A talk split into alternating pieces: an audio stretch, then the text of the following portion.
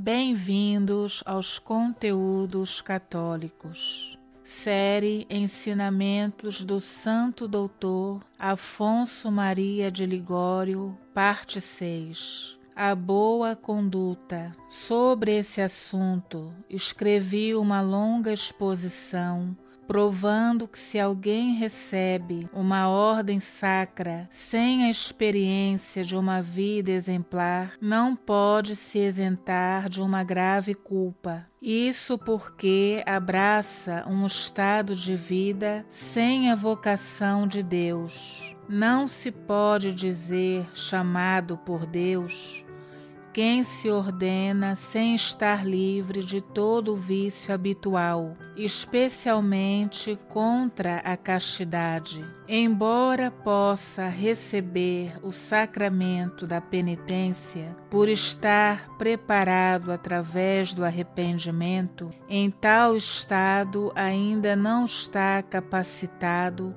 para receber as ordens sacras. Além disso, é necessária já antes a boa conduta, comprovada com a experiência há mais tempo.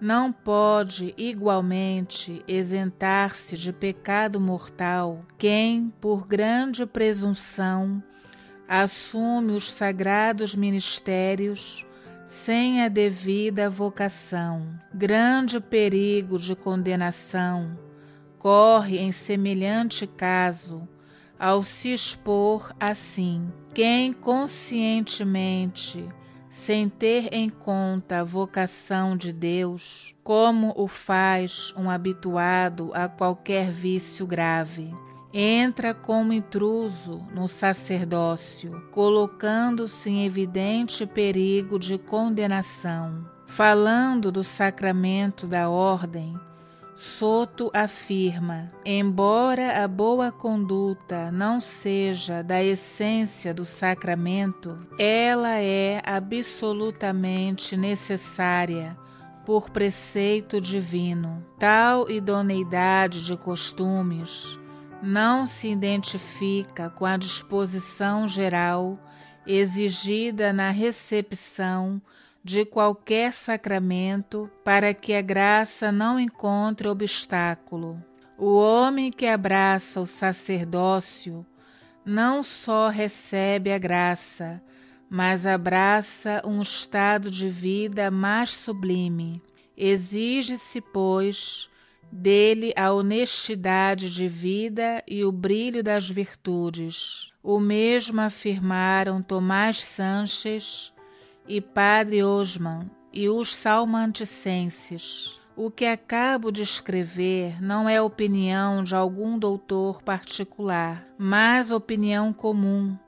Todos se fundamentam na doutrina exposta por Santo Tomás. Reta intenção. Em tais casos, quando falta experiência de boa conduta de vida, não só peca gravemente quem se ordena, mas também o bispo que o promove às ordens sem a comprovação devida, sem a certeza moral da idoneidade do ordenado. Peca gravemente o confessor que absolve um candidato com maus hábitos e que, sem esta experiência de uma vida virtuosa, pretende receber a ordenação.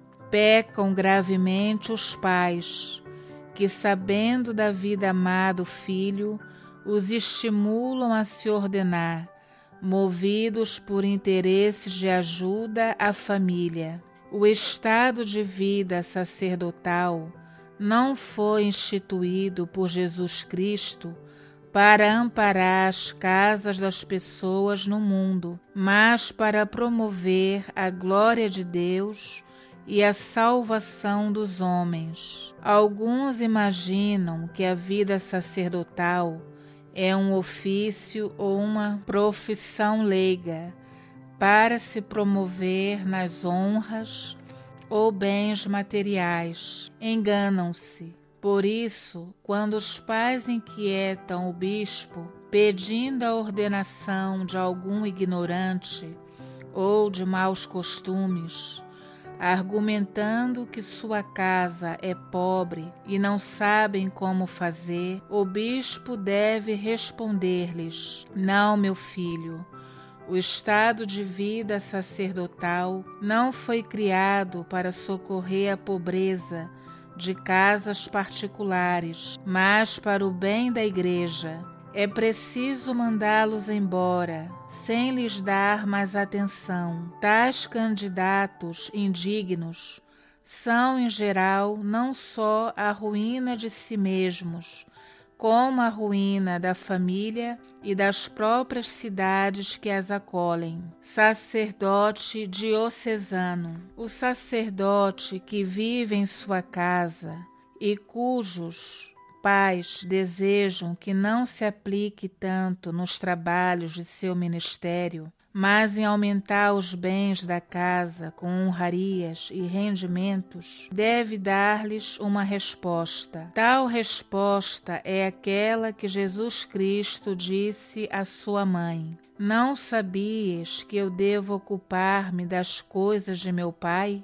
Eu sou sacerdote. Meu trabalho não é ajuntar dinheiro e andar à procura de honras, nem administrar os bens da casa, mas sim conservar-me no recolhimento, rezar, estudar e ajudar as almas. Acontecendo que haja necessidade urgente de amparar seus pais, deverá fazê-lo quanto lhe for possível, mas sem abandonar sua tarefa principal, sua própria santificação e a santificação dos outros. O desprendimento. Quem deseja ser todo de Deus, deve desprender-se da estima mundana. Quantos se afastam de Deus?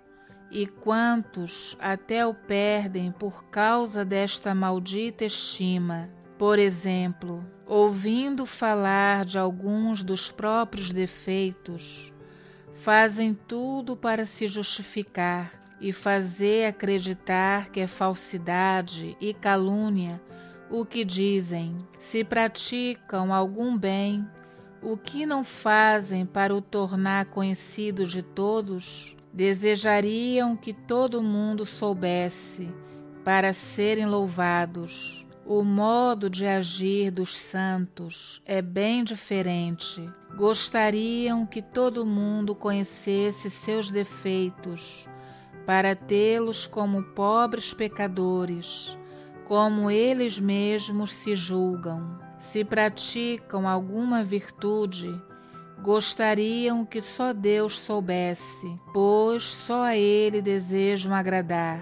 Por isso, eles amam tanto a vida escondida, lembrados do ensinamento de Jesus. Quando dás esmola, não saiba tua mão esquerda o que faz a direita. Quando fazes oração, entra em teu quarto, fecha a porta e reza teu Pai em segredo. É preciso, principalmente, desprendermos-nos de nós mesmos, isto é, de nossa própria vontade. Quem vence a si mesmo facilmente vencerá todas as dificuldades. São Francisco Xavier costumava dar a todos o conselho: vence a ti mesmo. Jesus mesmo disse: se alguém quer me seguir, renuncie a si mesmo. Nisso consiste tudo o que precisamos fazer para sermos santos. Renunciar a nós mesmos e não seguir nossa vontade própria. Não te deixes levar por tuas más inclinações e refreia os teus apetites. Dizia São Francisco de Assis que essa é a maior graça que uma pessoa pode receber de Deus: vencer a si mesma, renunciando à própria vontade. São Bernardo escreve que se os homens fizessem guerra à própria vontade, ninguém se condenaria. Desaparece a vontade própria e não haverá inferno. Grande mal é a vontade própria, que faz com que tuas boas ações não sejam boas para ti. Assim seria se um penitente quisesse fazer alguma mortificação,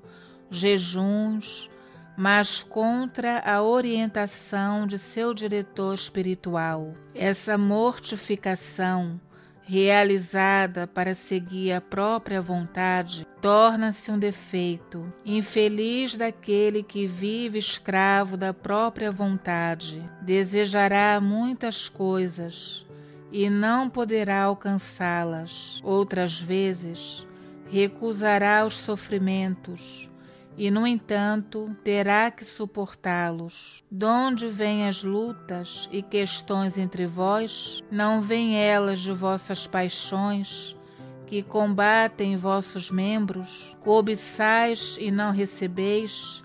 Sois invejosos e ciumentos? E não conseguis o que desejais, a primeira guerra vem-nos das paixões sensuais. Fujamos das ocasiões, mortifiquemos nossos olhares, encomendemo-nos a Deus e a guerra acabará. A segunda guerra vem-nos da cobiça das riquezas. Esforcemo-nos por amar a pobreza e a guerra terminará. A terceira guerra vem-nos da ambição pelas honras. Amemos a humildade, a vida oculta e a guerra acabará. A quarta guerra, a mais prejudicial, vem-nos da vontade própria. Sejamos resignados com a vontade de Deus em tudo que acontece e a guerra chegará a seu fim. Escreve São Bernardo que quando se vê uma pessoa perturbada, a causa da perturbação não é outra coisa senão a incapacidade de satisfazer a própria vontade. De onde vêm as perturbações, senão do fato de seguirmos nossa vontade própria? É o que diz o Senhor através de Santa Maria Madalena de Paz Certas pessoas querem meu espírito, mas querem-no como lhes agrada. Tornam-se assim incapazes de recebê-lo.